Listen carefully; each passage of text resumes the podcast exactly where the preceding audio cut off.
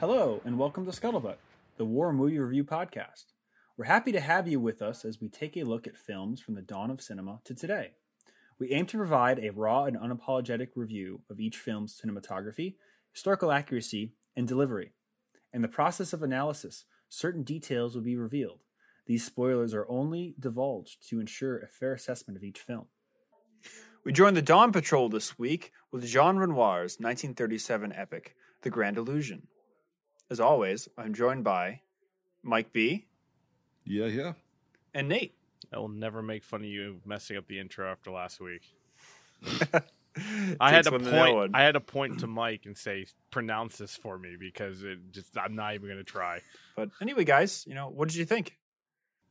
A lot better than. So, you've been talking about this forever. This is one of the French And- movies I talk about a lot. Yeah. Yes. Oh, this was. and I was going into it. Yeah, yeah, and and you you you always boast about it and like how great it is and everything.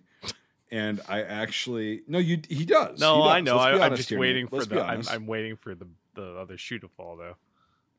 Well, no, it's not because I'm I'm I'm building him up right now Right. before I crush him. Right. Um, so no, it actually. Uh, I was like, oh fuck, it's two hours. Oh my god, it's a black and white film, but it has sound, Made before 1940.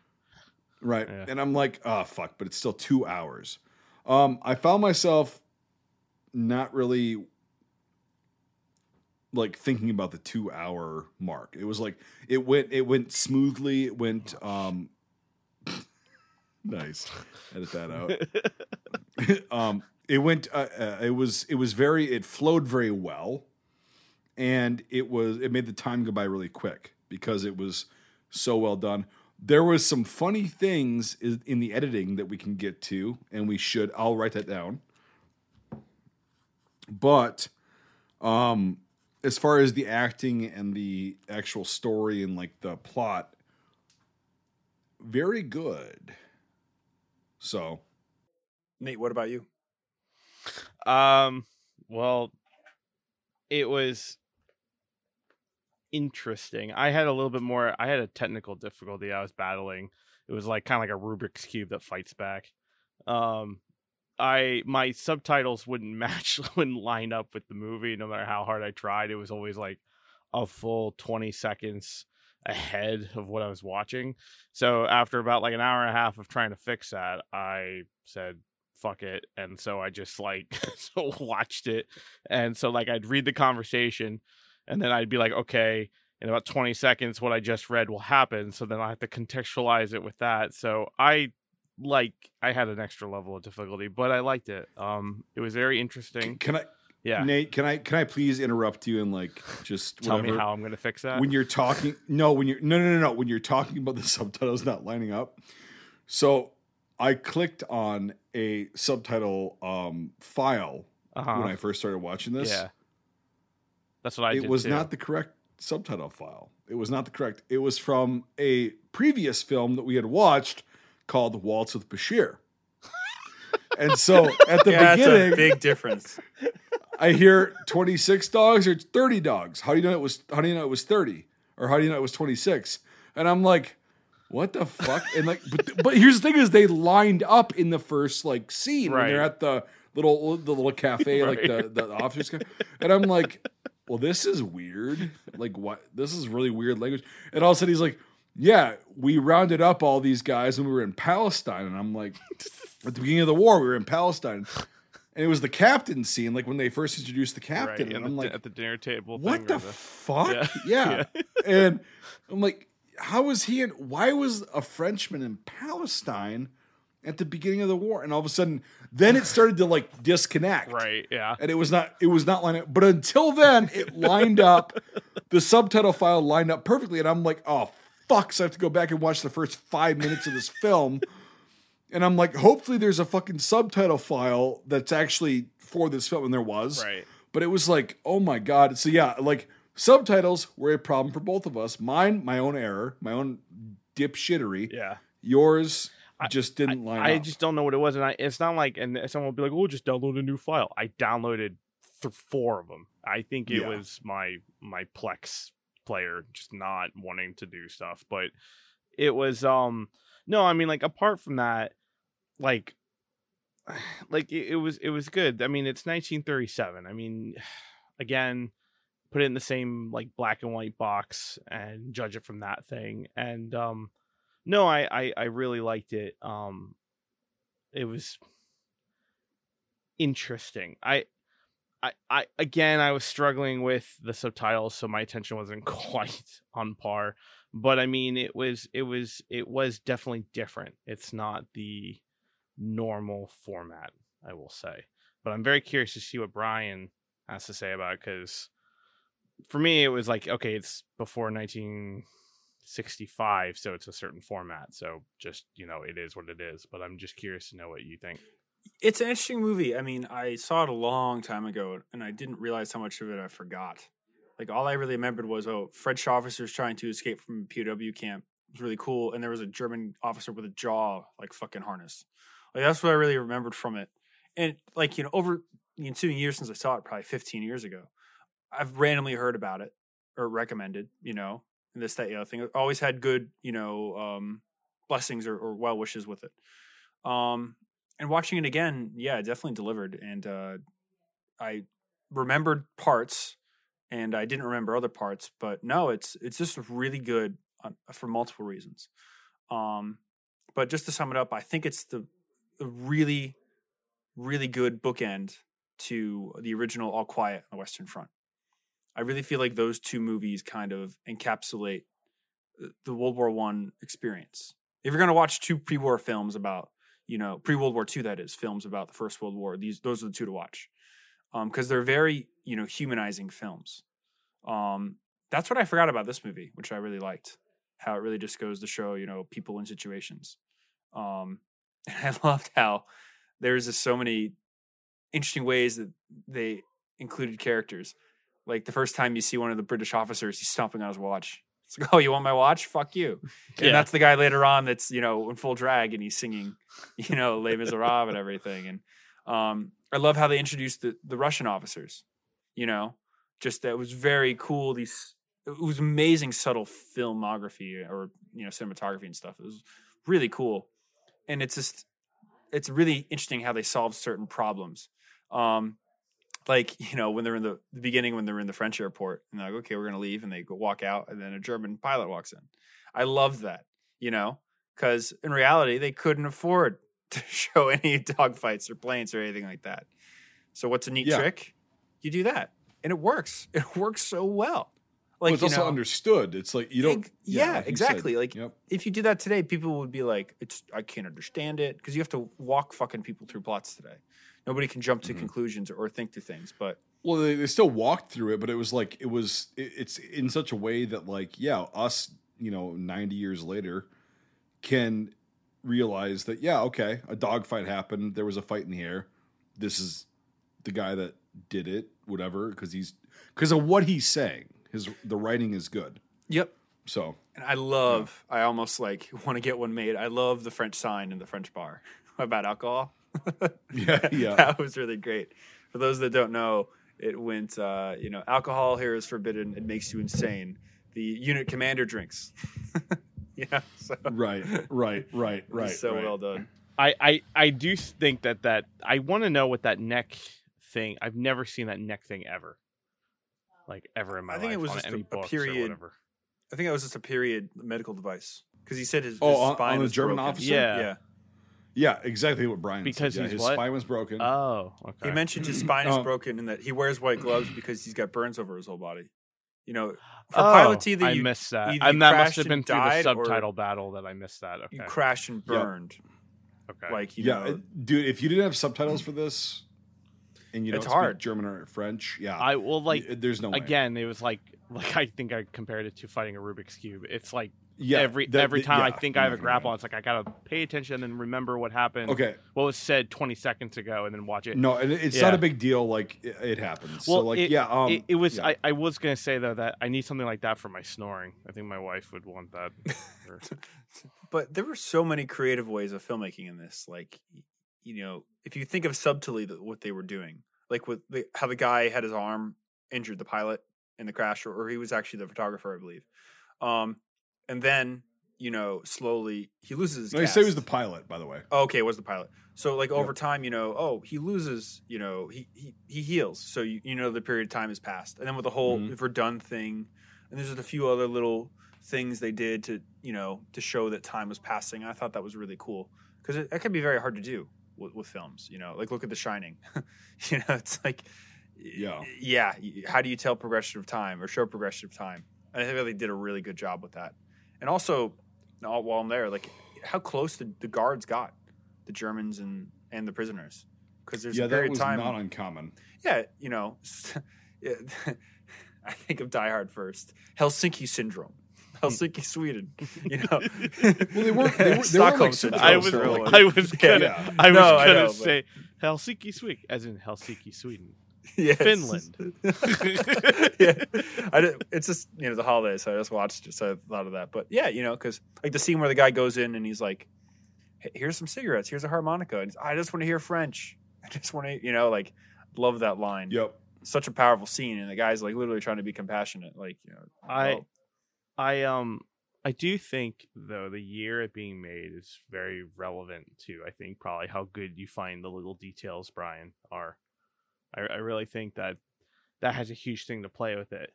You know, that- 20, this is- 25, 25 years after, you know. This is when you know take. French noir was really at its early peak before the war. Because it's very interesting. I mean, if you if you like study cameras and things and stuff, you know, like the 20s and 30s was very experimental, and the Russians and the French were really the first people to take cameras off tripods and play with them and do crazy shit. So it you know you get these really incredible films. The Germans as well, actually. They had a lot of crazy things in the 20s, like Dr. Mabus's cabinet and that bullshit. But um, so yeah, you get these really crazy films at during this time, you know, where just you have all these different ways of doing things that you just don't usually see later on, and it's just you know cool to see those aspects. It's just that Yeah. pre-war thing. This is like what would lead up to you know like Gone with the Wind and that style of like you know huge showcase stories and things. And also, it's something neat to show the times. At one point, the guy was like, "Oh, I'm an actor," you know. He's like, "Oh, I, the Yep. theater's you know too much for me." And he's talking about theater, you know, plays and things like that. Where today, if someone says they're an actor, what do you think of? Oh, you're in movies, you know. So it's interesting that like you know that time was just different. There's it just through and through this film just shows that it's set in the late teens in Europe. You know, there's nothing that pulls you out of that, even though it's 20 years later. Well, also another, another really interesting thing is like they never actually say what year it is, right? They just just with the Verdun thing, they allude to it. Right. Well, they- that's the thing is like I found that very interesting because like I had to go and like I'm like yeah, Douaumont, that fort that they kept trying to capture, recapture outside of Verdun, that was in 1916. So it's like okay, but that was in like early, like it started in February and it ended in like May ish, and then there was still some battles, obviously, but like so that's when this film takes place without actually saying it and that's what i loved about that is like they don't ever say oh you know um wherever the hell we are in germany or france 1916 it just it is you know it is what it is and if you know you know so that was that was actually a pretty cool thing i thought Exactly. You know, they keep playing with that. The time is an illusion, and that you know things Yes. don't matter and things. It's just, which I love too, because they keep showing like, you know, the fact that the war was going to end soon is the illusion, but the fact that you're going to escape is the grand illusion. So that's like the whole play in the actual thing. was it You know, I believe so. Was yeah. it? Because there's no clear answer given, in my opinion, to what is the grand illusion. Because there's so many. You know what I mean? Like I know they're in they're in a POW camp. I get that, but like it's the other reason I actually like this film a lot is because they never actually say what is the grand illusion. And I think personally, like my interpretation of this, because everybody interprets art differently, is my interpretation is the grand illusion is war in itself. And they thought it was going to be over soon. The Germans thought it was going to be over soon, and it's not. And they also did allude to that quite a bit during this film. and I appreciate that. But like that doesn't mean that, that that's the grand illusion of the film. Like so, again, you think it's one thing, I think it's another. That's what I love about actual art. Exactly. You know, it's about our individual interpretations, and I could see how you know you could see that, but I, I really feel like again, opinions are like assholes, but that you know, Oh, for it's- sure. with the illusion of things will get better. I think we can we can draw it down to that. Yep. You know, Yeah, the, the yeah, things will be a quick better. end, and also we can get out of here. yeah, We can get out of here. and besides, you know, random colonial battles that are because you're conquering some place over multiple years. You know, traditionally battles have a season. You know, it's like they used to say that in Afghanistan. It's the fighting season because everyone goes home in the Yep. winter. You know, and traditionally fighting was like that. Okay, your, your country's going to war. You go to the battlefield, the field where we have the battle. The battle happens. There's a victor or a decisive thing that leads to the next big battle. You know, 100, 200 Mhm. miles away, and then And this part of the army the marches in and and Yeah. takes over, and then Mhm. that part of the army goes back home. Exactly. Yep. And that's how it was Right. fought. But World War Yep. One just turned into this meat grinder of just like Yep. no, going A back, no going forward, and hell at the front. So Yeah. you know, it just turned into this horrible thing. But you still had this gentleman Napoleonic era style of officer, you know, like gentlemanly corps, Yeah. and that's this you know movie really hits a chord with. Well, and especially enemies, with but, you pilots. So with Mhm. pilots in the First World War, um, they were regarded in such high esteem, like every country um, that I can think of. I don't know. Maybe there's an exception, but like from everybody that I've researched, if they if there was a pilot that was shot down and they had recovered them alive, they were treated like they were in this film like one of their own, but like, yeah, you're a prisoner, but you're still you're an esteemed human being. And that was something that I thought they did pretty fucking well because really no other films really get they're like, oh, you're a pilot, oh, you're gonna be shut down and dragged, you know, by whatever. No, no, no. It wasn't like that. Pilots, like, I don't know what it was. It was like it was a combination of the old aristocracy and the old way of doing things and the honor and the the kind of chiv- not chivalry, but like um the, the kind of like just respect thing that they go, oh, you have the balls to put yourself in that fucking thing, flying above the battlefield, okay, and you're an officer because you notice how they said if they're officers, bring them here. If they're not, whatever. Exactly. And there were yep, the there were thing. NCOs and like enlisted guys that flew planes, and so that's yeah. If you're an officer and you're flying a plane, well, let's dine. I think that you know some people know this, but not everyone does. But you know, flyers in the First World War, regardless of their nationality, were the knights or the cowboys, like or Yeah. the, they were the superstars of the era, like to the point where even after the Yep. war, um, they used to have like you know baseball cards were a very big thing, um, starting Mm-hmm. in the teens and the twenties. They also had warbird cards, where you know you would get a a card, you know, if you bought gum or something, gum was very common. They sold cards with back in the day. Um, you get like you know uh, World War One flyer, like Eddie Rickenbacker, or you know um, the Red Baron or something. And they had a whole Mhm. series of cards. And my grandfather actually collected them in the 20s and 30s, and we still have about 200 of them that he collected in the Bronx. But it's just you know that was in the culture. That's how big these guys were, you know, and that's Yeah. why after the war you have all these films that emphasize the fighting in the air, like Hell's Angels, Wings. Wings is a silent film that won the first Oscar for Best Picture, and it's a World War One film about you know death in the air over Europe in the First World War. So yeah, the pilots had this chivalristic, you know, the last knights, the last, you know, Yeah, just uh, higher whatever order a, a fighter, you know, and that did exist for a little while in the Second World War, especially with the German POW camp system. How like the Luftwaffe, the Mhm. German Air Force, would try to have their own, you know, POW camps for other flyers, and the conditions Correct. usually were, were a lot better there. Like when we talked about, I think we talked about this when we did Stalingrad 17 'cause- or Stalag 17. Stalags, yeah. Yeah, because you know, yeah, right. Um, they had the uh, the different camps, and they were all In you know 3017, they invaded again. but um, what do you call it? Uh, yeah, and also in Hogan's Heroes, they touched on that. They're in a Luftwaffe controlled camp. Because all those all those German guys were uh, you know in the Luftwaffe. So, but yeah, it, it's interesting. But I know what you mean, though. It's not today it's the oh my god, the you know Viet Cong are going to draw drag you out of the swamp by your fucking eyelids, and that you're they're going to they're going to burn you in the streets of uh you know um, Ramadi because you got shot down or something. It's a much different Very different. Very different.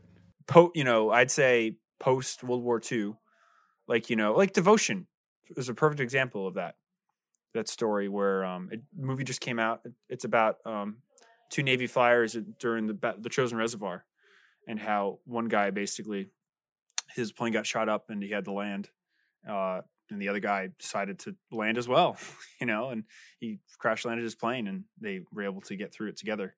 The first guy ended up dying but still you know it's the wingman code. It's just you know you you're going to always risk yourself for that guy and he's always going to risk yourself for you it's like even today with, with top gun and bullshit like all that it all applies into that like you know a bit of that chivalristic like you know we're there's only so many of us in the sky whatever Well, Um, but like World War One, it was even more so. oh no yeah it, that's what it yeah, began it was like but, it was insane. It was like you're an officer, but you're also willing to do that. Like I said, but like and a um, gentleman I'm gonna put myself in the sky in a matchbox. worse correct. than that correct, worse than that a fucking a Tinder box. Yeah. Oh yeah, and those French. Des- if you look at the French design, I think they were in FE twos, which is the the pusher observer planes, and they were horrible. Push I was Really- about to say it. really bad. Me to it. I'm the push. I was debating whether I was yeah, gonna say um, that. there was a really really cool uh, video game called Rise of Flight that was like a World War One flight simulator that was like insane. It took like an hour to take off, but once you did eventually get in the air, it's like you literally had the best simulated World War One combat ever. Fucking insane. Yeah, so like you know, whichever plane they were in, um, they got shot down by this German pilot, which we also don't know what plane he flew. Probably a Could have been a Fokker. Fokker DR one. Could have been Oh, a- what? Probably a seven or A a what? fourteen. Those are the more common ones. The ones were pretty rare. In sixteen What, though, what was the plane's? Yeah, okay. What was the plane model name? Fokker. Brian said Fokker. Like Yeah, fucking meet, Fokker. like meet. The I say Brian's Fokker. from the fuck. Brian's from New England. a He doesn't Fokker. know how to pronounce Fucking shit. meet the Fokkers. It's a Fokker. Yeah, Fokker. meet the yeah, Fokker. see the I'm Fokker. like, I, uh, the fucking You ever hear- I Fokker flew that. DR5. I flew that Fokker over there. You ever hear the RAF joke? Uh, It, it circulates a lot. No. So there was this RAF pilot in the 70s, and he was going around to schools and talking about how he fought in the Battle of Britain. And I believe he flew Hurricanes. So he was talking about this one time where I was coming in hot, and these two fuckers on my ass, and I had to get out of there.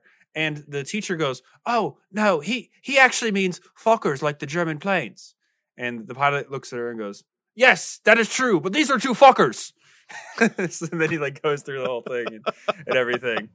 So, I yeah. think I did read that somewhere posted It pops up a somewhere. It- lot. yeah, it was Yeah, like a, but it's- it was it's a like funny- it was a news funny clipping. thing. Yeah, Yep. yeah. Yeah. It's a very, very quaint, funny story. I love it.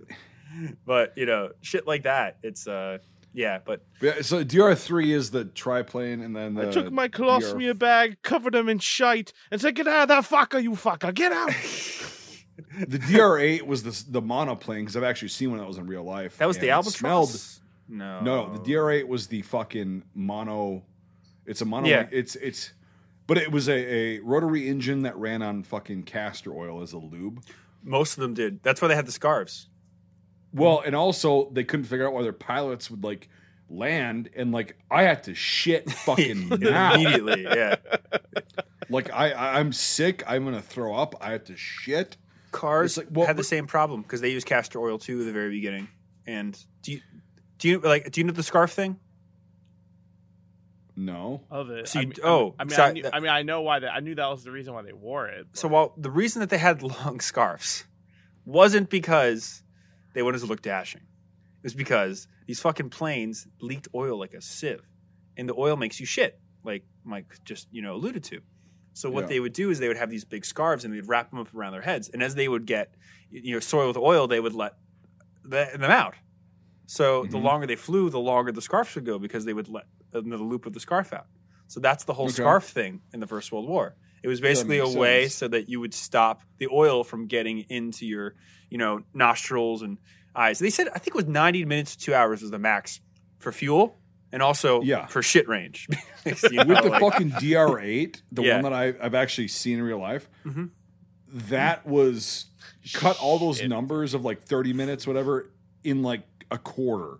Mm-hmm. It was faster, it was louder, it was, but it was a lot faster. This fucking thing is really fast Oh yeah. compared to the DR3 and whatever. Mhm. But it's like, dude, your pilot's gonna fucking die. yeah.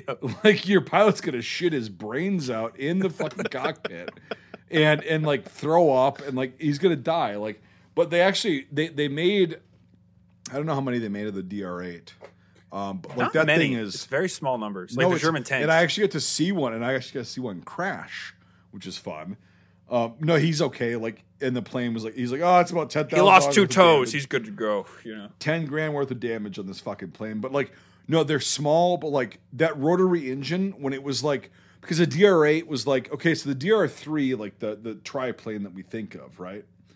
Like the big fucker, like the Red Baron flew. That's a big plane. It's called a Fokker. Depending where you come from. Sorry, sorry, sorry. Go. Thanks, Nate. Thanks, Nate. no, Thanks, this one was a fucker. So the DR8, the engine is literally right in front of the fucking pilot.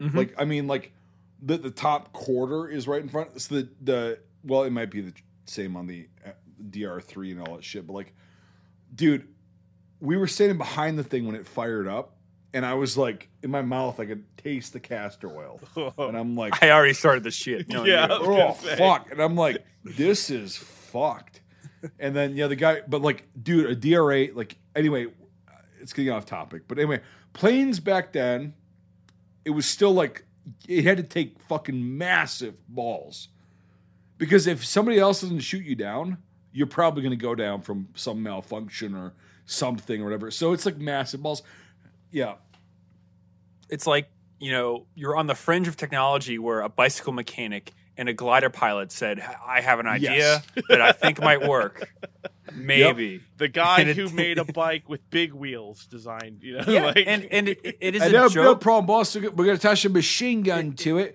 Actually, we're, we're going to do two machine guns to it, and, and it'll be all right. The weight and everything we've got to calculate it, but you know, it's, it is what it is. I, I I do I do find it very impressive because I, I don't know what how I remember this, but I had watched it somewhere, and I never had realized that the machine gun was attached to like behind the prop, and it would shoot between the prop ro- ro- rotation. well yeah, there was there was a device that came. Well, at first there there wasn't, and I mean, Just- yeah. correct to me. I So- mean, I know I'm probably wrong. It's just No, I, you- you're- I, you are I know You are of a of a system like that. I'm sure they changed Yes. it and or made it better. I was just blown away that that was even an idea. Like, yes, this is where I don't want to overstep Mike's knowledge because he knows way more about the First World than I do. But I have read a little bit about Richthofen and things. And I have a really awesome book that, that shows every single kill, who he killed, what, where it was. So I, I, I've studied a little bit. So as far as my understanding of this, I know that you know Mike can add on to or, or tell me I'm, I'm wrong.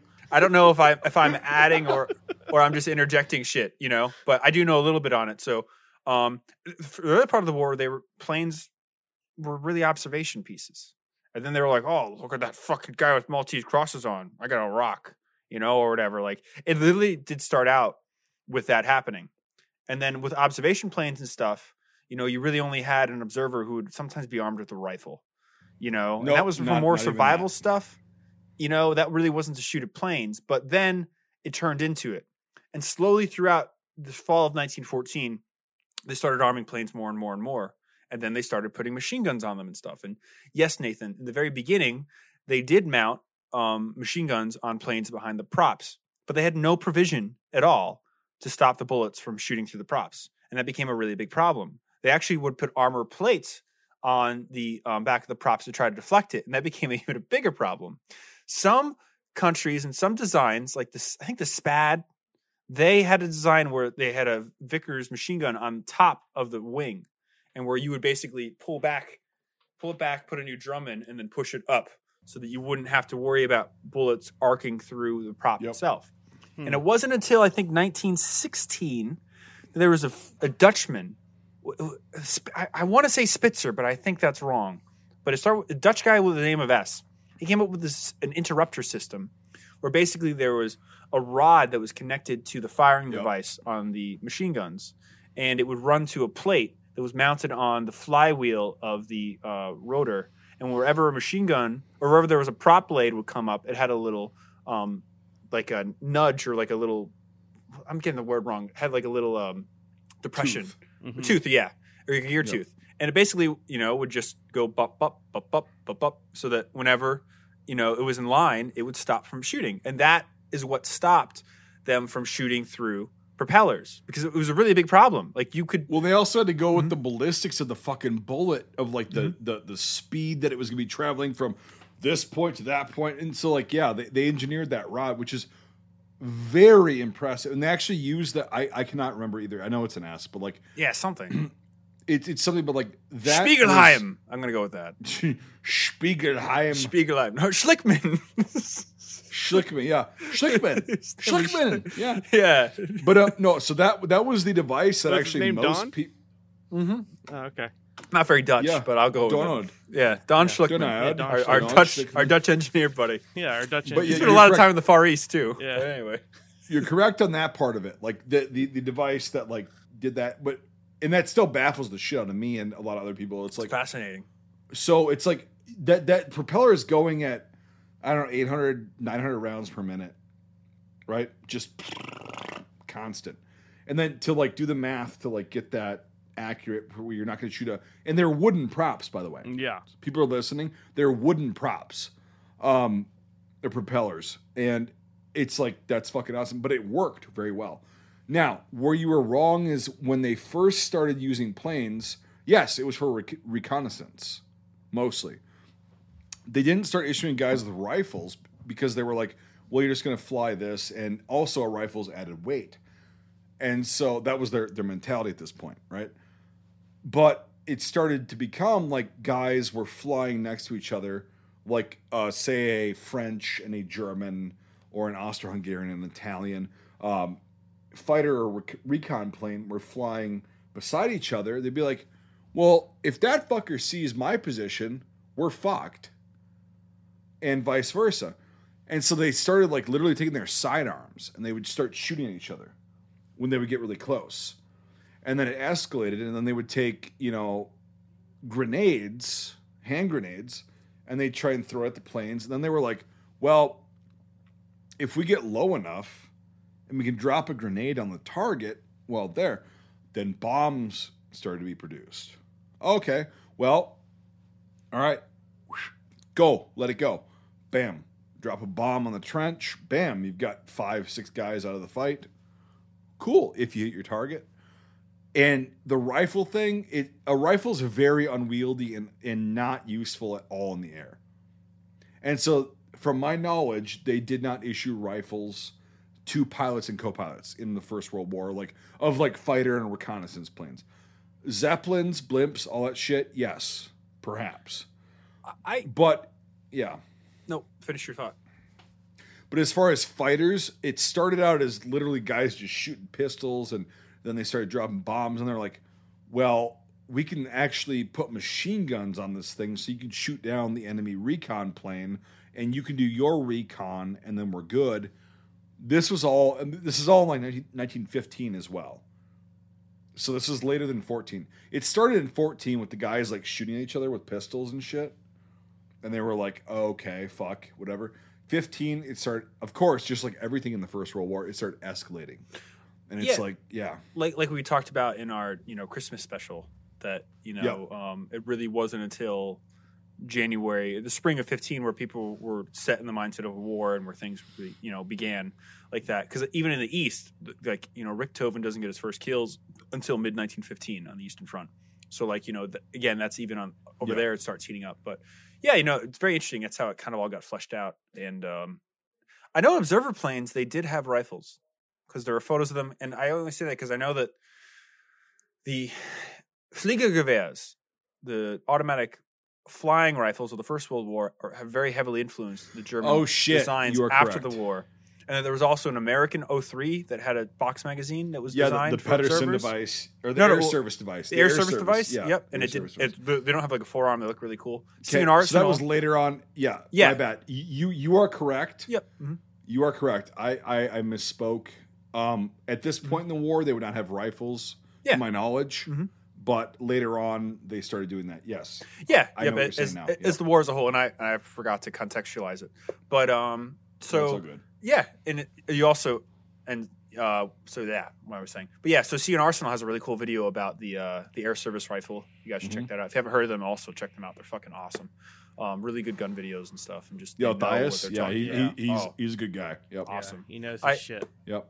You always see them walking around show shows or stuff like the big military shows and stuff, and it's just like you know the real collectors, the real the real you know they love this stuff. They don't do it to make videos, so check them out. Um, now I'm over the plug, but yeah, then they also had a really cool French rifle, a Berthier, that uh, was an air service rifle. It had like a show show magazine on the bottom, Yep, But- yep, yep. and uh, Yep. those are fucking cool. Yeah, that, that was very late war though, and that Oh, yeah. like And- and I know- escalated. I know so things much. have been called. I know they've been called survival rifles too, which I could see because the Luftwaffe during the Second World War they even had a drilling. A drilling is a shotgun that has a rifle caliber barrel as well, the third barrel, um, double barrel. Mm, yes, And uh, the Luftwaffe Yes. had a drilling during the Second World War for survival. And there's some, there's some great photos of guys in North Africa loading them into BF 110s and Stukas and stuff. You know, it's like, well, you get shot down, you you, you want to have something Yep. better than a better Yeah. than nine millimeter. So, um, yeah, I, I, I definitely misspoke, but like no for this point in the war, I don't think they would have had rifles no, in No. sixteen. They might have started later in the year, but like, yeah, And it was cool It's- too to talk about the other real aspect of the movie. You know, the whole POW part of it, right, You right, know- right. and with the fact that the Germans did have POW camps for people that escaped too much. Um, and I thought it was very interesting.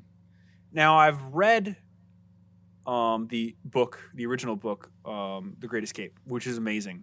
I recommend to Mhm. anybody. The book is way better than the movie. Not that the movie's bad. is. The movie's amazing, but just the it really the book goes into more detail of the actual events, and it's just like holy fuck, you know how these guys figure the Well, escape. the out. books are always like ninety nine percent of the time better well, than the yeah, but but you just get like I'm just not saying like they left this out of out of the movie. What the fuck? It's like they left this So you bit of can't information. put that's everything like, into ah. a movie. That's oh, I the know. thing is like you can't. But what's interesting is that so in the me.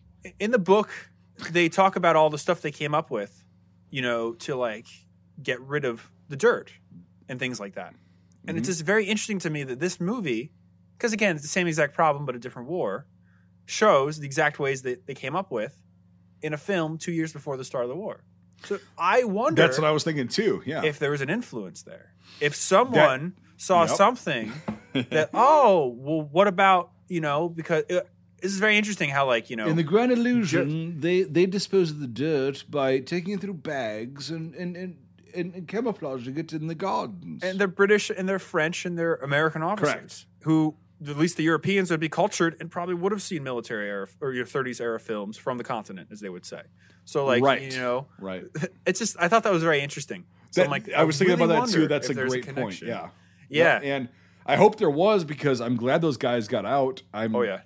it sucks that they got shot, but the guys that escaped knew that that was a possibility. And no, if it if it helped, uh, yep, if it if it helped those guys get out by just watching the film, that's cool. yeah. I like that. you know, and it's, But yeah, it's very it's very because okay, they were doing the tunneling right, and they go okay, that was really have- cool. we have this system going on for like well you know for if we suff- if i if i'm starting to suffocate i'm going to pull this string blah blah a little bit of a tension moment but like um and also they kind of supported the walls with wood but they really didn't. Like it was very obvious when he took the first like dig it was like shit fell and i'm like oh god that's not good. Um but they're like, yeah, so we have a breathing system in here. Um, this gets air into there and it also signals, blah, blah, blah. And so it's like, it's very rudimentary, but it's the right idea of if you're going to be tunneling. And yeah, so who knows if it did influence those people. I love the cup scene. I thought that was really well done, and it's so French noir. You know, Which cup scene? Where he's like uh, he's passing out in the tunnel, and he goes to Yeah. pulls the, and it falls on a pillow. It's like Oh, fucking yes, it falls like, on a pillow. That's yeah. so French noir. that's why I said it's like, That's, it's like uh, very, it's, it builds tension because you're like, Yeah, and that that's Um, where the what's really cool because the cinematography comes in because like the one guy is pacing the room. He always has the kepi on, like with, with the beard and stuff. He's like he goes to look up, and you think he's like he's gonna see it, and then he then the door doesn't. opens, and he's like, "What?" He's just and it's like, oh, fucking, Yep. it just it's so well shot, and there And were then the one many guy, times. the Yep. guy that comes in yeah, going to the shitter goes, the signal. yeah, uh-huh. He's the only one because everybody else is so distracted yep, by you know hear the what's going on noise or- outside, you know, and he's like, oh, and they pull him up just in time and you know get him fixated on like life, Mhm. you know, instead of dying. But uh, cognac will regenerate every man. yeah, and then when he's like more, and he's just like, I mean, that's a traumatic thing. He's gonna have a headache too. Like you pass out for that long, you're gonna have Brain a fucking damage. massive headache. Oh, yeah. yeah, yep. And And, um, and while we're on that too, it was cool like the little colloquialisms where like you know they all talked about different parts of Paris, you know, and it's yeah, like exactly. how the higher- Germans did. yeah, like the higher aristot, you know, aristocracy, they were like talking about Yep. the really ritzy places, and the other guys were talking about the. And then later Yeah. on, like an hour later into the Yep. film, they get to the the castle and everything. And they're like, "Have you heard of the Maxim gun?" And the one guy's like, "Oh, I like the bar better." And the other guy's like, "Hey, you were making fun of me for that a year ago." Like this, this Right. it's like that was the longest setup, but it worked. It panned out so well. You know, it was a funny little stupid shit. Um, and also, Yeah, while exactly. I'm on it as well, so the castle thing is interesting. Mhm. I'm not sure about the World War One iteration of this, but I know for a fact that during the Second World War, there was a castle named Colditz that they kept most of the finicky British officers at, and they still tried to escape it all the time. And there was one story: a guy built a glider in the attic, and he was going to fly it out of there and shit, and like all these crazy stories. But they talk a lot about like, you know, the things that went on in this camp in this movie, like you know, to happen in real life. Guys dressing in drag, having those shows like that Yeah, um, you know, uh, just all the stupid camp life, making things for for plays and shows, like the whole car sequence and stuff. Like that definitely is a thing. So So, did you notice um, anything about the guards? they're all so old. They're all reline guys. Do you also notice what they're wearing? Well, I was going to ask you about the uniforms. They looked really good to me. Um, Yeah, I mean it's obviously in black and white, but like, um, um, how many Belgians did you notice? none. I'm not sure. Okay, because it's in black and white. Because the French would have been wearing the Horizon. Well, actually, yeah, in 16 they would have been wearing the Horizon blue. The Belgians would have been wearing the khaki, and there was definitely several Belgians Mhm. in with the French, and obviously they're going to speak French, Hmm. right? Yeah, fun. Yeah, But- yeah. So that's interesting. I bet if you had the the ear for it, you would notice that because you could hear the difference. But correct. we're not And- Europeans. and, I don't have the ear for it, But of course. I, but I loved how natural. I dude, I love how they show that there's Russians in the first camp. When the guy's Yeah. like, "You see, Russians like Latin," and it's like because I was looking, I remember looking at the cap badge, and I'm like, "What?" I'm like, "Oh fuck, that's right." Yeah, the the the, the oval. Yep. Yeah, and then the scene when they got really pissed off, you know, because the whole they got the books instead of the caviar and stuff. That was great. They're like, "We, it's gonna get pretty hairy in here. We gotta Hey, go." hey, Nate, Nate, uh, focus in on one of the guards I wearing love. the uh, shako. Yeah, I'm pulling up the. I got, I'm pulling up the Russian thing. All right. 'cause I remember and the the one. Jamie, pull it up. Jamie, pull it up. the one uh I'm telling you. you know the French captain, uh, the I forget his name, who gets killed. Yeah, you know, yeah, one me of the too. main I, I don't characters. remember names. Cannot ask me names. I just love his character for the whole film because he's he's that classic aristocracy of I'm in an event, Yes, but he this is. can't touch me. You know, I'm I'm witnessing this, but he's in a different plane, if that makes sense. But he's know? also a very, very fucking loyal. yeah, but he's but he's a down to earth, intelligent, but he's got that. okay, okay, okay. Right air. here. Freeze this, Yeah. Nate. Freeze this. Enlarge it. Who is the Belgian? enhance. The guy on the left, I'd say. uh uh I don't know. The guy in the back smoking the pipe. You notice the tassel on his fucking. That's the interesting. kit? I was gonna. I thought I saw that on French stuff, but he's a Belgian. Interesting. He's a Belgian. Yep. Huh. And he's also got his regiment number on the on his cap and on his uniform. That's cool. Yep. He's a Belgian. And I like they had the one colonial officer as well. That was really yes, cool. yeah, yeah, the black guy um later on. And that's really accurate as well. Like Mhm. they would still treat him because of the rank as a officer and they'd be like, Yep. okay, whatever. Go in and you get to hang out with these guys and whatever. But yeah, so there are Belgians and also you look at Hogan's Heroes a little bit and Oh, you you're fucking right. Yeah, I totally get the see influence that. because it's, it's the same character, or not the same character, but Holy like shit! a very similar character, right? So they've also seen this. He's wearing a beret, Huh. which is not a military issue beret at that point. You know what? I like the scene too. This is so for people that can't watch it. Unfortunately, this is when um, he gets his package from home, the Rosenthal. Uh-huh. And I love how he's one. he's like, "Here you go, Mueller. Have a have a chocolate bar. Yep, that happened. yep, and he just fucks off. You know, yeah. the guard just fucks off. yeah, yep. you know, he's like whatever. Um, yeah. It's a little stuff. So the Germans, uh, uh, Nate, can you? Yeah, uh, Get it's a later, shot- It's later in the the older guy. No, no, no, no. It's not later. Of the Germans, like the uh, the the guys. the, Lim- the 'cause I want to Les talk, I want Miserables to talk about the scene is so uniforms. Okay. what? Uh, good. The, the, I love that scene. Yeah, the guy takes off his wig as he's like, "La Maserati, please." they all like take them off like hats. I didn't like that. Yeah. yeah. I really need to learn the fucking French national anthem. I do too. Just just call Henry up. He does a great rendition. Well, yeah, Henry's a fucking well versed son of a bitch, I love that intro of him. and his when- cousin Harry is even better. Yeah. But hey, I just um, noticed the pipe rack in the back. How much oh, it's an sign of excellent pipe is that? rack. That is a very nice pipe rack. pipe rack. You know, that's how I judge um, homes. So, but I want to talk about the uh the German guards because they actually fucking nailed it. They had some this cool uh, commission rifles. I saw M88s. right. not and all do of you know them had- why that was? Well, and it was a rear line rifle. hey, right? go back, Nate. Go. It's, it's like at the beginning when they're doing their introduction. to the first Is, camp. is, is it the introduction like in the in the in the like when they're all sitting around and they're like, "Here's how it's gonna be okay in the camp." okay yeah I'm pulling it up Um, it's after this it's right around here Yeah. So I just want to show Brian this a little bit because you notice how there's Pickelhauben being worn, right? They like the pol- they're police shakos or well these Well, it's- they're well you have the bucket pail things and then you yeah. have Well, the well, well, No, that's, that's called a shako. shaco. That's Okay. that's a But- different name. But it's not a police shako. Mm-hmm.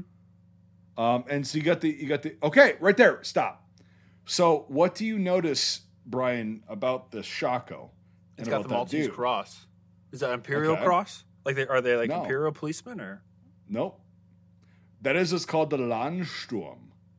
Oh. They were the guys that were 50 years of age or older or not fit for military service directly but not crippled. And these guys were like the third or fourth line of defense hmm. for Germany. They were activated by 1916 these guys had been definitely activated and they were given the most shitty of equipment possible.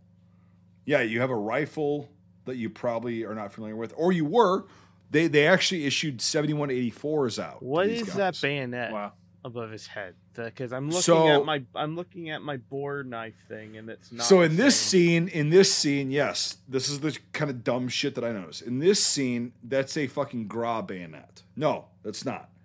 yeah I know it's not this though Yep, it's not that. It's not. But in the next scene, it is. But yeah, but like so. Anyway, um, these guys would have been issued 88s, 7184s, uh, Chassepot rifles, Berthier rifles, Lebel rifles, fucking everything. Most of the guns. They would have been issued all of that shit that was captured because it was third and fourth line down. see like it And they see were- it's there yeah. it's there in this scene. Yeah, right there. It's in. Yeah, it's a 9805. yeah Yeah, that's this one that's for this sure. one right here I really I love that. I loved all the little details. I love it too. The things when I first saw this, I was like, "Oh fuck, they actually got it right." and for the 30s too. You know, because how easy because they they did cast a lot of young kids to play Germans because it was a German training camp. You know, Right, but these old guys, uh, or the guys that were not fit somehow for military service. The only even- thing I would, I, I, I would, uh, I would maybe bitch about is their ammo pouches. Those were the newer ones. They probably would have been issued the 1888 model, which is like just a. It Oh, looks yeah. like a medic pouch. Mhm. Um, they maybe would have been issued those, but who knows? I just noticed the camp like- commandant has the metal braid on his pickle helm as well, which is neat. Yeah, because he's an officer. Yep. And Um, um, also, so I wanted to ask you about this mic too, but I think it might be different. Mhm. So I love in this shot where they, you know, have the they're getting told the rules of the camp and everything. All Yeah. the different officer, all the different uniforms of the French officers and everybody else. And to Mhm. me, I was like, oh, you know, maybe they are like, you know, captured at different there's times. Russian by the way. Yeah, I love that. uh, maybe they're captured at different times during the war, like 14, 15, because we talked about a while ago that they're different style of uniforms. But it seems to be like they're a mix between pilots with like a dark blue uniform and infantry officers with like a horizon blue uniform. But Well, originally, when I yeah. saw it, I was like, "Wow, that's cool." They have like the the different variations from when guys were captured, because like you know they had the different units in the early part of the war, the Zouaves and everything. And so And also, man, like the French uniforms in specific for the First World War are the most fucking egregiously non-consistent. Mhm. Um, hide your goals. so you're, yeah, so this guy's got the iron blue on the the the the pilot. Mhm. Yeah, that might have been what they wore in a certain unit. They could have gotten the iron blue. Iron blue was mainly worn by Chasseurs d'Alpini. I know I butchered that. I'm sorry if you're French. Alpine troops, I yeah. fucked that up. Yes, with the mountain troops and maybe these guys. So it was a very hard dye to get and whatever. And so that's why in 1915, early 1915, they went to Horizon Blue. And they tried to issue everybody with Horizon Blue, even though the specialized troops were like, yeah, no, we don't want to do that. But like, okay, and so this guy, pause it, pause it. So that guy right there, you got the guy on the left who's an, a French officer, right? Nice kepi, nice color insignia, nice private purchase. that is a nice coat. kepi, I do have to say. Fuck yeah, it's amazing. He's an officer, you know. He's a flying I have officer. I have kepi envy. That's for sure. So It- yeah. Do you? Yeah. Do you? Oh, I, I do right bit. now. So, um, Artur, the Feldwebel right here, the guy that they constantly refer to, he's wearing a 1908 greatcoat, right? Because it's a single single breasted fucking you know one row buttons. Also, he's got his rank on, and he's an NCO. He's got the collar discs on, and he's also wearing his Oh, you're right. Pickelhaube, right? I didn't even notice the cover. discs. Yeah, the Ah. disc that- on his collar. That's an NCO. If you're a Gefreiter, you wear those discs, right? Mhm. And then the um, shoulder boards come when you're, um, I, I think, I, I can't remember if it was Unterfeldwebel or Feldwebel in the First World War. But anyway, um, you get your shoulder boards and you get your tresse on the collar on that overcoat. But you still wear an enlisted um, um, Pickelhaube, right? That's just an enlisted Prussian Pickelhaube. Fucking awesome. The guy in the background wearing the fucking uh, uh, uh, Shako, he's Landsturm. He's an old guy too. You can see that. That's cool that you noticed all these, or you mentioned all these things. I noticed that you know put detail to it. That's cool. And I, I had No, no, they idea they they, really had collar well. on the tunic. Yeah, well, that, Yep. that- it's funny, you know, when you watch a really well made film, like especially with historical authenticity, like you just don't even notice the uniforms. It's like there, you know, and it's not yeah, like exactly. oh, it's yes. a it's a World War II movie with a plastic Vietnam era canteen. Oh, it ruins it. But it's like you know, if you just have the right stuff for the right scenes, it's like it just well, it, almost, here- it removes an that- element that you're looking for from the film. We all want the right know? stuff for the right scenes because this is how it looked. Yeah. Right here. yeah, This is how it looked. This is how it was.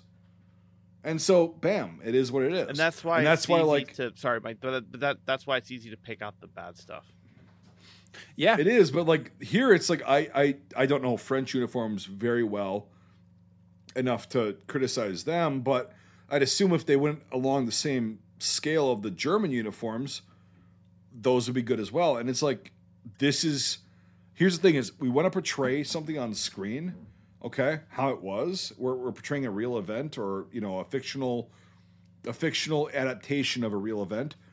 Well, make it look like it actually would have been. This is it right here.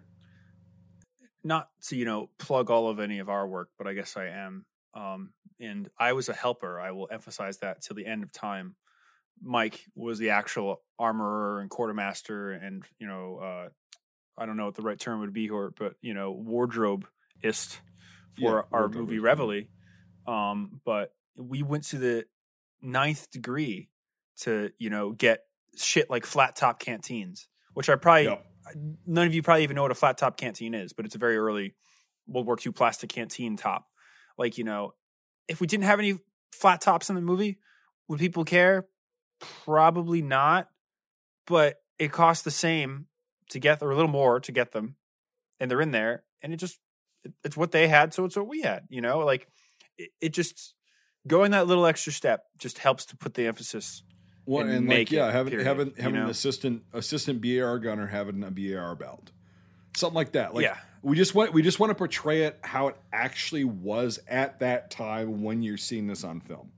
yeah That's the thing is like because when the visual part is done well, the acting, the writing, and all that stuff, everything ties in, and it, it actually becomes really really good. It's easier to mesh And- all those things together. hmm and, yeah. and e- even for the actors too i mean you know because if you really think about acting and Yeah.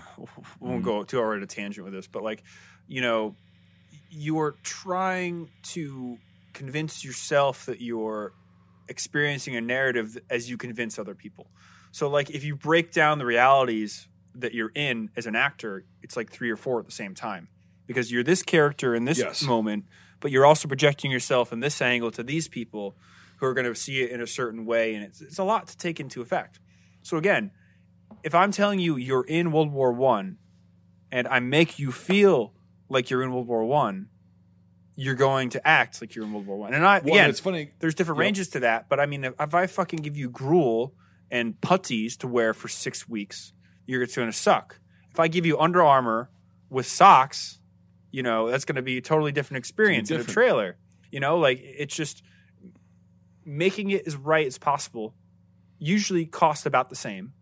And it just adds this element to the production and also again after the fact we're like if when you're constantly looking for stuff and you don't find it like as a, as a historian you can just enjoy the movie you know? Right, it just exactly. takes this it takes this because you're just like where is it? Where is it? Where is it? Where is it? Wha- wha- what? Oh oh wow this is really cool. Like you know it, and it's just it makes it so Oh, much yeah. easier and i feel like it's even for people that aren't into this kind of stuff it's like if it just looks right it, The it's acting is going to be you know But here's the thing: is like I want to touch on what you just said about like the actors because we'll just we'll just use it one example, then we'll move on um, from the tangent. I guess is this guy's name is Feldwebel Autor, right? We had Unteroffizier Autor on our set as an you know as a character as a character in our film, and when he put on that uniform, he said that it helped him a lot to get into that role. And I, I can imagine, I don't know who actually uh, portrayed uh, Feldwebel Artur in this film.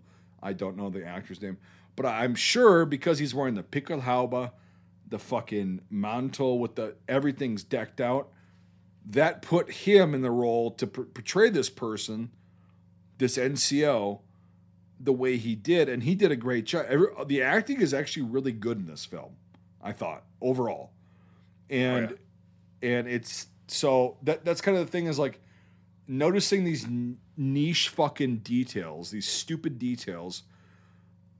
I go, well, that actually helps the actors. It really does because I've asked them, does it help you? And they go, yeah, it does. If I know every fucking thing on my uniform is because of this, this, and this, it helps it. And it's like I can develop my character, and I'm like, oh, okay, because I thought I thought it was just dumb me playing GI Joe in real life. Like you know, uh, we're all three of us are reenactors. It's like, yeah, you know, you could have fun and do all that shit, but it's like actors when you put that shit on, and you say, here's what this is, this is what this means. Um, here's your rank. Here's how you should be acting. Blah. blah. It helps them even before they step on set, and I think that it elicits a good performance. So. I, I couldn't agree more, you know, and I'll end it with this. A few years ago, when I was more active in reenacting, we went to this event in Ohio called D-Day Conneaut, where it's a really big reenactment for the, you know, D-Day landings in the States. They have like a huge beach landing and stuff over two days. Yeah. And um, long story short, a, a buddy of mine really wanted to go. So I'm like, sure, come without with us. I'll give you everything, head to toe. I'll give you a whole, all you have to do is put it on. And it was 100% correct, you know, first wave, uh, Big Red One, whatever, Omaha Beach, right? So he just puts it on. He's like, I'm wearing a uniform. I, I, this is cool. I'm a soldier. They back then, before COVID, there was a lot more D-Day veterans that were around, and there was one guy that was a Big Red One veteran, first wave Omaha Beach, and used to walk around and talk to people. And so my buddies, you know, like they're at the event, and this this first wave D-Day veteran looks up and down and goes, "That's exactly what I wore when I assaulted the beach." My friend was like, "Holy fuck!" He's like, I'm wearing what they told me to wear. Like, I, I don't know what this is called. He, he had no idea. He knew he had a Garand and like an M1 helmet. That's all he knew about it. So, and to get a compliment from a guy that was actually there, fucking, you know, BRO first wave, like was insane for him. For somebody that knows nothing about what he's wearing. So to Right. extrapolate that for the actors and stuff, you know, when you have the real shit and when you have everything down to Yep. a T, it's totally different, you know. and 'Cause- and they, they did this in this film. Mhm. I thought, and it it Yeah. fucking shows. it, it just paints a picture, you know. Because like I'm even I'm working on a horror film right now, and we're talking about like you know, they're they're like in a touristy area and stuff. And like, how do you make the area look like they're different? So like you know, younger kids compared to an older local populace or things like that. It's like the little things you do to set your narrative apart, and that's what they did in this. You know, well they were old guards during the war, so we have old guards now. But they had old guards with the correct uniforms, you know, and all this all Yep. this nichey shit that is just so awesome, and uh, just Yeah, adds the paint a good narrative. And again, I had no idea that they were wearing collar discs until you mentioned that, and now I fucking I can't not see them. And it's just Yeah, there's so many will now. details in it. Yeah, there's so many details in it. It's like the arrow in FedEx. You yeah, just exactly, can't not. exactly. Um, I saw one them and yesterday and I started laughing. Yep.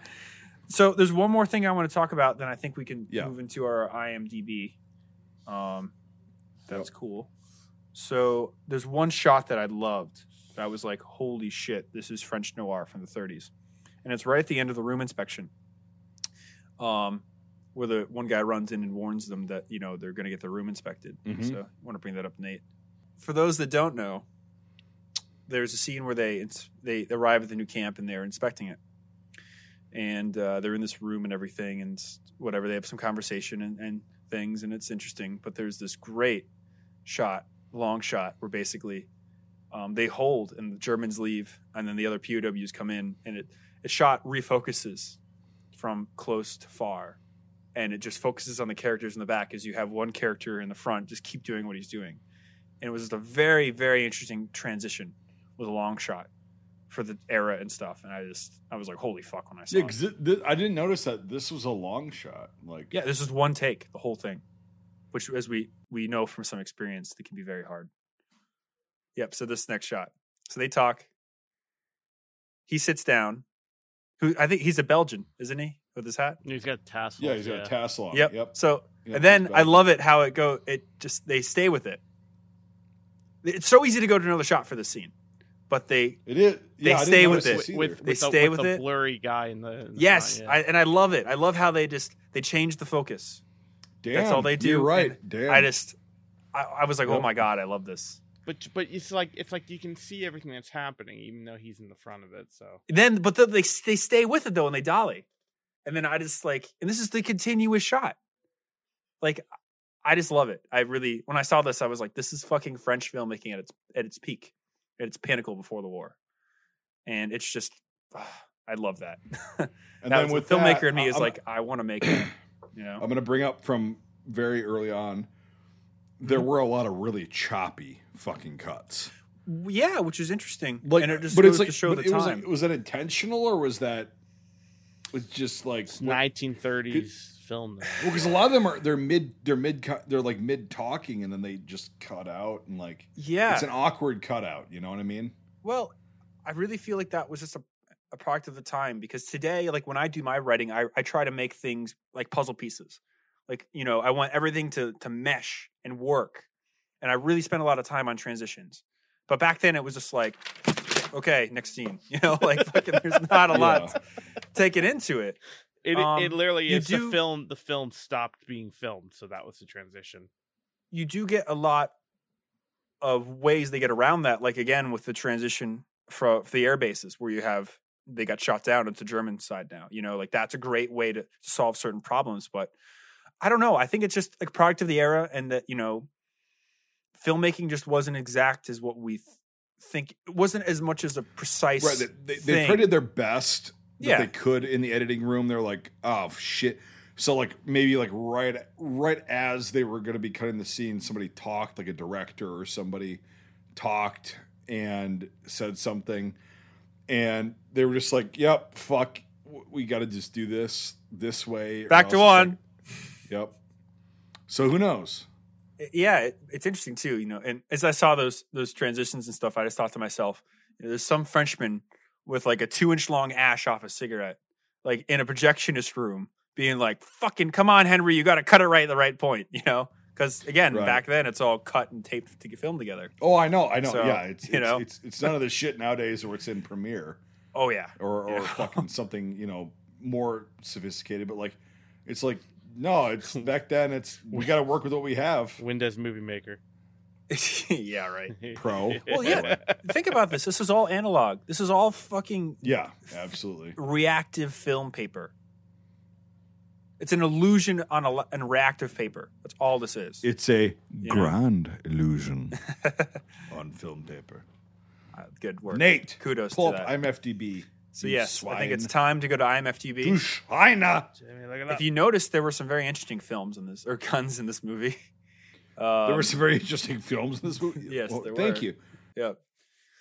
So on IMFDB and uh, let's see. Yeah, so this is an interesting one. Uh, 1911. Good old two world wars. How in the fuck did that? I, I literally stopped and went back a couple times during watching this to confirm that, that was indeed in 1911, and it is. Okay. I will say that's that's a very strange. We have to fix that. The caption on What the IMFDB is fuck? Screen used 1911 pistol, carried and used by Sam Elliott Sam as we were Elliott. soldiers. So apparently, Sam Elliott's 1911 was used by a World War II, World War One In 1937, uh, camp they ran the serial numbers. They ran the serial numbers, Yeah. dude. Jesus, It's- Proust. It's Vietnam. All right. Viet, Vietnam. Vietnam. Vietnam. Oh wow, Um. he actually pulls it. Doesn't look no, it's got a silver bolt though. No, that that, that was a that was a fucking different. I could not it's identify like a that 380 or something. yeah, you know, that's some- that's Yeah, not, a, not- that's not a 45. It's too small. That's like a 32. So this IMFDB Yeah. page needs work, just like a lot of them. That's like some kind of like yeah, like a 1903 hammerless. Uh, well, hold on. No, it's not a 1911. It's not a fucking 1911. no, it's definitely not a 19. No, I know. Garen I'm look- fucking no, I T. Look at that know that. group. I know. I'm looking at the front of it. I'm trying to see that. It's definitely a Radom. Yeah. Oh, Vis 35. Yeah. Yeah. Okay. Yeah. They stole one from the factory as they were making them. No, it's oh the FN on 1900. Okay, Yeah. that's okay. That'll be there. the gun that started the war. No, that's not. Um, it was a Was it a 1910? No, it was a um. no, it was something else. It was um. Oh fuck! It was a 1903 something. Oh, hammerless. yeah, or but it Best was Pocket. in. Uh, Was it it, a- was in 32. Was it a Colt? A Colt 1903. I don't. I don't just hey are you Siri. Googling it? Yeah, Oh, yeah, There we go. yeah. yeah. Uh, Gavrilo Princip's pistol. there's no fucking way I could spell that. Or did you look it up? Let me just look it up. Okay, because I don't know how to spell any of the Hey names. Siri. Yeah. Hey, I hey, got Siri. a question. Who assassinated who to get World War One? All right. Okay, so it was a uh, FN model 1910, Okay. Yeah, I thought it was 1900. which actually looks like what the fucking officer with the majors yeah, carrying. yeah, that looks like a, that could be a 1910. Definitely not a 45 frame pistol. No Halt. height. Yep. So yeah, The F uh, or the Mas MLE 1892. an MLE 1892. Very. That was common. interesting scene. All those guns on the table and stuff. Yeah, it's like yeah, a lot of them are captured. He had a uh, Yeah. fucking uh, Tommy helmet, like a Yes. Yeah, I saw that. That was It interesting. had the rim on it though, so it wasn't accurate. But hey, Oh yeah. Um, Webley Mark Six, cool on the table. Yeah, the 8805. Yep, now this would be the modified ones you could use Spitzer rounds out of. yep, and you could load it with a charger clip, and Yep. it, yep, This is one gun I do not have. I'd like to get for my collection um, because it does it does tell part of the Mauser story. it's not a Mauser rifle at all. Well, I, I mean like the the German rifle story would be a better way to put it. German rifle, yeah, I guess. You know, like into the It's a, Candy it's a Age story a. Schlegelmilch um fucking rifle. It's not a Mauser at all. Like there was No, no, a no, I know it was a wrong word con- to use, but yeah. controversy um because Mauser wanted the contract and this. This well, this is the whole the rifle that was basically made because of the Lebel. They were like, "Oh shit, we have to figure this out." Yeah, and they were like, just use 70, 78 or 7194 or 78, 7184s. And they're like, no, it's outdated. Like, it's fucked. So, They say it's an SG ninety eight bayonet. yeah, Seitengewehr 98. That's what it is. Also, they would not be mounted on a fucking Gewehr 88 like that. They would also, yeah, it didn't work. Didn't work out like that. Well, it's better than the like randomly modified fucking number fours that we saw in Death Watch. Yeah. Yeah. I mean, Remember yeah, that? Yeah. Yeah. Oh yeah, and Yeah. so at the end of this guy, so what's weird is uh, so go go down to the guy, the next shot. So yeah, these guys are not frontline troops in 1916. They're wearing the Stahlhelm. Not fucking likely. Oh, likely. I did notice that. Yeah, not that's probably- fucking likely. probably to make all. them different than all the other Germans Yeah. you've seen in the movie, or maybe to tell Maybe, time. Like you know, it's so late when they were escaping. I don't know. Maybe. Yeah, they remember But- a lot of time 'Cause because they did have that- Yeah. They did have the Stahlhelm you see with the kid that knocked on the window. I, I like that scene too. Yeah, but he's marching to the front. True, no, I know, but maybe again that's just to show that we're later. So yeah, the war. way That might be okay. So if you got to if you got to a Gewehr 88 05, which is what they've got. Actually, the guy's got a Gewehr 88 that he's just shouldering there. It doesn't have the magazine thing. Um, they're not going to be wearing a Stahlhelm. They'll be wearing a Pickelhaube or a Feldmütze or It's like an shako AK forty seven and an SHH thirty six. Doesn't go well together. Right. It's just it's it's a yeah. They're they're rear line troops. Like they're not going to be having that. Oh, the Gewehr 98. Oh no way was that in this film. Right yeah, there. this one. I'm I'm joking. Oh, oh, Yes. okay. Obviously, yeah. Always The nice to see a AZ? fucking spear. Yeah, Where the No, fuck like- was the AZ? another gun I need for my collection. You mean the Oh blur? come on, you mean the blur? I don't think so. the so. blur, whatever. That's probably a Slot fucking cut in the VZ24. stock and the stacking swivel. Yeah. It's too blurry for me to tell, but Yeah, it's it, it's possible. they're I really can see it. reaching on that one. They're reaching on that one. And again, frontline troops would have had that first. The MG08, yes, that was visible in the castle scene for sure. Yep. Yep. Do you know the Maxim So- gun? And you hear it fire at one point too. During the escape. What? Chauchat. Yep. Yep. I saw I didn't that. see that. Yeah, I saw that. And again, Oh! that's actually that's actually fucking accurate. Again, his Landsturm, and he's using a captured weapon that they threw back into service for rear line troops. I read somewhere that um could be bullshit, but apparently flamethrower crews like to use Chauchats, German flamethrower crews. Because they were automatics. Maybe. Eh, It's probably from one memoir or, s- or something, but I just remember. That's it. That's all the page has. That's it. well, it's, it was a Nice. POW movie. Yeah. Stalag was a Stalag. I don't know what the fuck. It was short as well. Um, yeah, overall, I thought this film, like, because you talked it up so much, I'm one of those guys where I'm just like, if somebody else talks something up, I'm like, ah, I never want to see it or do it just because of whatever. Like, I guess it's the, I don't know what the hell it is, but you know what you know what I mean. Like, Midwestern. Midwestern. Yeah. yeah, you know, if somebody is talking her up, I ain't gonna see her because you know it means it's gonna be twice as bad as what I initially thought it was gonna be. But um, no, it's no like watching it. I didn't find it hard to get into it. Yeah. Hey, yeah. Why don't you go ahead We- and ask you about we my think Springfield? like that over here in the coasts too, but I'm more just like that fucking kid can't paint rocks. What the fuck is he gonna think about this movie? you know, so Well, I wasn't gonna say it, you know, because I'm too nice for a Midwesterner. Fuck. well, that's just you Um, know, Kid can't paint rocks. yeah. No, seriously, seriously. I used, This is I no used joke, know Nathan. ki- I used to know a kid who couldn't do that. So we're we're getting a fucking we're getting a fucking free, you know, blast of the past of Nathan's childhood Oh no! of a kid who can't paint rocks. That's lovely. No, That's re- that's real fucking like, that's that's lovely, Nathan. no. All right. Were you the kid, Nathan? Just come out and say it. no, no, I painted. It's all I, good. I painted the sickest rocks, yo. Okay, I don't. They look like frogs. Yeah, yeah. I put tiger stripe on them, motherfucker. Fucking '90s rocks. Hit me up Mine. with my, uh, see him, yeah. Hit him up his SD page, Frogger. Frogger. Uh, dude. Don't knock Frogger. Frogger what the fuck are we? We're going I'm down that you know. fucking route now. dude, Battletoads We're gonna knock an amazing piece of work. Battletoads is pretty sick. Bottle toads. I said battle toads, you motherfucker. anyway, back to the movie. Don't throw rocks at me. I painted them. All right. so yeah, I don't know why I commented that, You but did great. You put a speck of paint on them and you threw them the other way. Yeah, I'm, I'm fucking. That's how you knew it was me. These rocks I painted, son. I paint these rocks in a very specific pattern. And when you pick them up and you line them up in the right way, you'll know. You'll know the answer to everything. I just can't tell you that right now. You can't paint your rocks red. Those are mine. You're a fake and a fraud. why are my rocks glowing? You're a fake and a fraud. The blue rocks is for the frogs gay. I'm telling you, I swear on my life.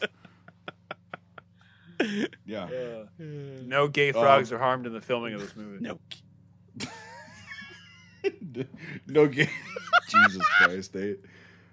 Oh my God, your fucking little disclaimer there was bullshit. I don't. but, um, I don't. I um, don't know about that, man. They ripped those wigs off pretty fast. I don't even know where you were in your review. We're so far off. I, I I was somewhere in um. Yeah, Nate. Good luck. I just start Good over. luck. Yeah. Jesus Fucking. Christ. So, Mike, fucking what'd you think of the movie? Okay. I know I Yeah, talked it no, up a lot we, and everything. We gotta have Nate. We gotta have Nate just fucking cool his shit down. Dude, this is not gonna work. You can't do this. We- We're we're past the point of no return. Um, have a tweet. you have to learn more than the first five. I was gonna say, I, it's not even the words. It's just the tone. I don't know what the fuck I'm saying. All right, so what the fuck did I think about this film? Um, oof. Uh, go ahead, Brian. Oh, one minute. Okay. Um, yeah, no, there's a lot I could say about it. Is you know, I like it and everything. um, but I was uh, asking you to like, pre- like prep me again, like I was gonna start again. But go oh for it. sure. Oh no, I'll prep you in. No, No worries. because I had a fucking note. Please, Yeah. please, please No. go. Please go. No, I'm not, So we'll I- do you first. No, we'll do you we're not first. to you. I'm about to preface No, no, you. no, in no. You three- interrupted me. No, I can't. No. No, no, Brian. Please, for the love of God, This is. go first. I'd love to know what you think, dude. Just dry. We're already Okay, six all feet right, down. okay, Let's all just right, go all right, twelve. all right, all right, all right, Let's just all go right, all right, 12. all right. So, I mean, well, you know, Mike, I'd love to know your opinion. Yeah, actually. You Yeah, know, it'd be Mike, cool I'd love to start know off your with there. opinion. So Yeah. again, because people know that I have a biasness for this film. So We're now at 18 feet below ground, but I'll go ahead and I'll go ahead and try this. Um, yes. So overall, very good. Um, I, thought even for 1937. Again, I don't like black and white films because of the kind of shit we talked about earlier. Like I cannot, I cannot distinguish immediately between like French and Belgian uniforms and if Flyers uniforms and the iron blue and all that shit. But given that it was very good, very well acted, very well written, I thought. And the Germans played Germans very well. Like they're very kind of uptight, tight assed, but they're not impossible. They're still people, you know? Um, they played that very well, and there's still a war going on. I like that. I, I really like that throughout the entire film of like, yes, you guys are officers, you guys are flyers, or if you're not, whatever, but you're still officers. But hey, you're playing by our rules, which is how it was and it should be if you're a prisoner of war. Um, the uniforms, again, we've touched on that, but like, very cool for me to like. I was sitting there literally like watching this the first time with the Landsturm guys, and I'm like, holy shit, they have a Landsturm shako. Holy shit, he's got a he's got a fucking. I thought it was a 7184 with a side mounted Gras bayonet, but it was a Gewehr 88 with a side mounted Gras bayonet, and then it the next scene it was a S98 or 05, like the Butcher Blade, and I'm like, what are we doing here? That doesn't work like that. But anyway, little details like that I can definitely forgive when the overwhelming majority of it is really good. Uh, with stupid shit like that. But anyway, it was it was fucking awesome to see Landsturm in a film in a in a role they were in and would have been in, and people are just gonna be like, "Oh, it's just an Iron Cross," or like, "What, what did you say earlier, Brian? Like, what what kind of cross do you Maltese think it was?" cross. Maltese cross, yeah. Yeah. Um, yeah, and it might be the Maltese cross, but like, who knows? But anyway, that's that's the the equipment that the Landsturm would have had, and they would have had older shit and been older guys, which they were. So it was a huge detail as far as the acting and the plot and whatever. Um, the end got a little slow for me, a little bit, but whatever that happens in most films that you see, at some point it's going to be a little bit slower. And for me, it was the end on this one when they were, you know, they had escaped those two guys and, you know, they were in the German house and whatever. It was like, okay, I get it. But like, and then, but it did leave, it did leave that, that, that anticipation of what's going to happen. Are they going to get caught? Is she going to turn them in? And then all of a sudden at the end, whoo, happy ending overall, I'm going to give this a seven out of ten. So I would, I would I would recommend it for sure. I wouldn't have before I watched this because of you know reasons like Brian was always like, "Oh, it's a great movie," and I'd be like, "Ah, it's a horseshit movie." But no, it's uh, it definitely a seven out of ten. It had its shortcomings, and because it's just older and there's a lot of tropes and like weird older film shit in it, it's just I'm being a I'm being a fucking brat. I'm being a spoiled brat. But seven out of ten is good for me. So please, if you're interested in something like this, watch it. Well worth the watch. Nathan, you fucked me. Time for me I to know. fuck you. yep. no, good recovery there. Um, no, I, I've been quiet tonight uh, because a lot of my interests, when it's not my historical interests, a lot of my interest is is film, film and cinematography, and the editing wise. It's hard to comment on editing unless it's very spectacular on films pretty much like before like 1955 really because it is very bound to one style due to technology and or the what makes the film at the time. So it's hard for me to kind of talk about a lot in the in the moment in that sense, and then also combine it with a with a you know a part of history I'm not as knowledgeable about like Brian and Mike. So um so going into that um you know it, it from what i remember from french noir films it's a slog from my college days and that always kind of always has a stigma on my on my on myself watching films like this but this one didn't bother me. Um it was very very interesting uh very well done and going through some of the shots with brian like realizing things i wasn't really noticing. I will admit I was very distracted through this whole process because of my technology problem with the subtitles being a forward uh, ahead. I was more reading and then trying to watch, then trying to read and watch, and you miss things. So I th- I felt like I missed a couple things. I'm gonna definitely have to go back and watch it. But you know, overall, I mean, I was really happy with what I was seeing, and nothing historically that I know screamed at me. Um, so yeah, I, I think I'm gonna give this like a seven out of ten Scream Mel Gibson's, but I think I'm actually gonna probably give it another watch once I figure out how to unfuck my system. So I can Uh, also send you the subtitle file if you. yeah, that'd be good. So yeah, because I, I I found Plex has a way of like downloading like a bunch, and apparently none of them worked. So yeah, that'd be great. Yeah, I went I went sailing and it actually was fruitful. So Gotcha. Yeah, no, I, I think seven out of ten for me, and uh, pass it off to Brian. Nice. Yeah, no, very decent. so I think I've really beat this film to death, you know. Uh, so I could really add is that it's really an amazing film for its time. You know, late 30s. I was really looking at other things that were like it, and there really isn't. I mean, um, Gunga Din came out like two years later.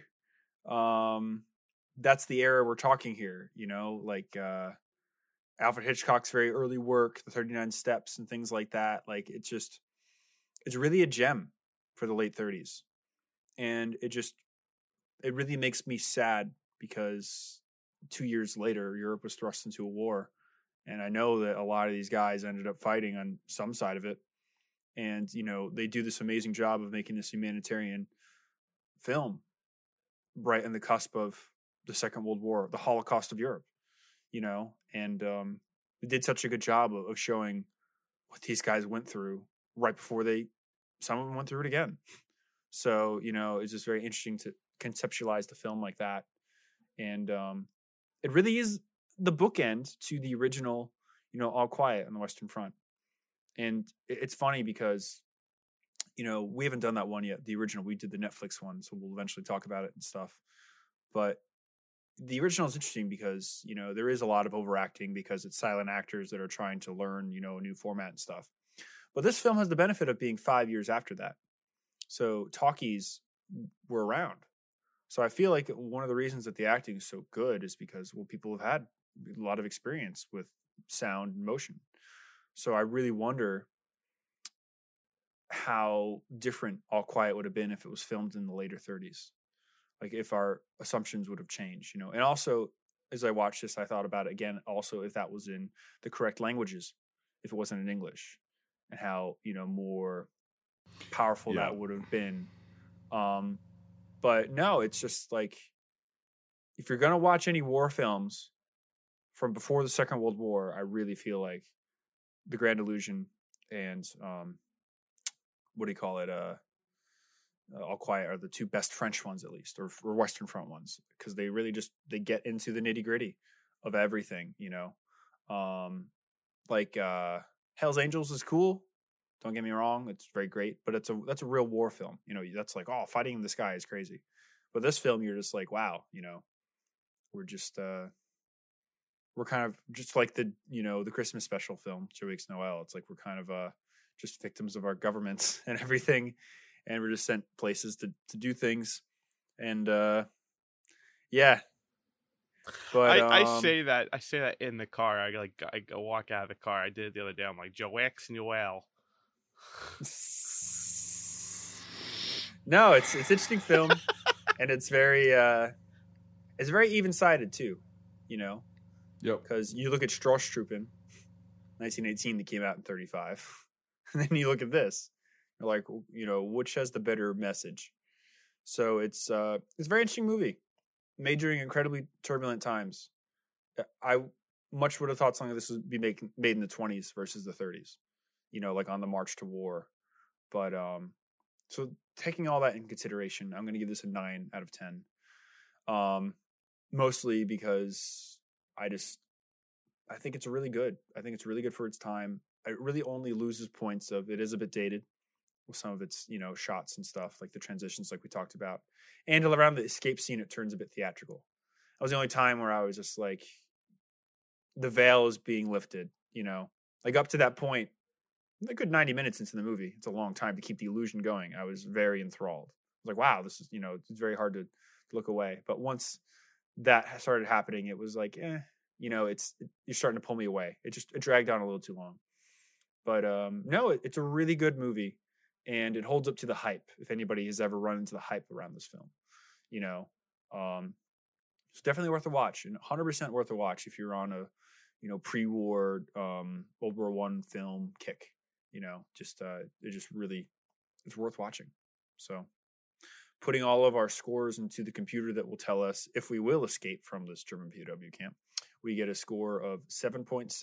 So yeah, definitely worth a watch. And you know, maybe you'll get a higher score, maybe you you'll have a lesser score, but it's really good film that holds up. You know, uh, fuck, uh, 85 years after it was made. So yeah, yeah. I, would much rather watch this than watch the new All Quiet on the Western Front any day of the week.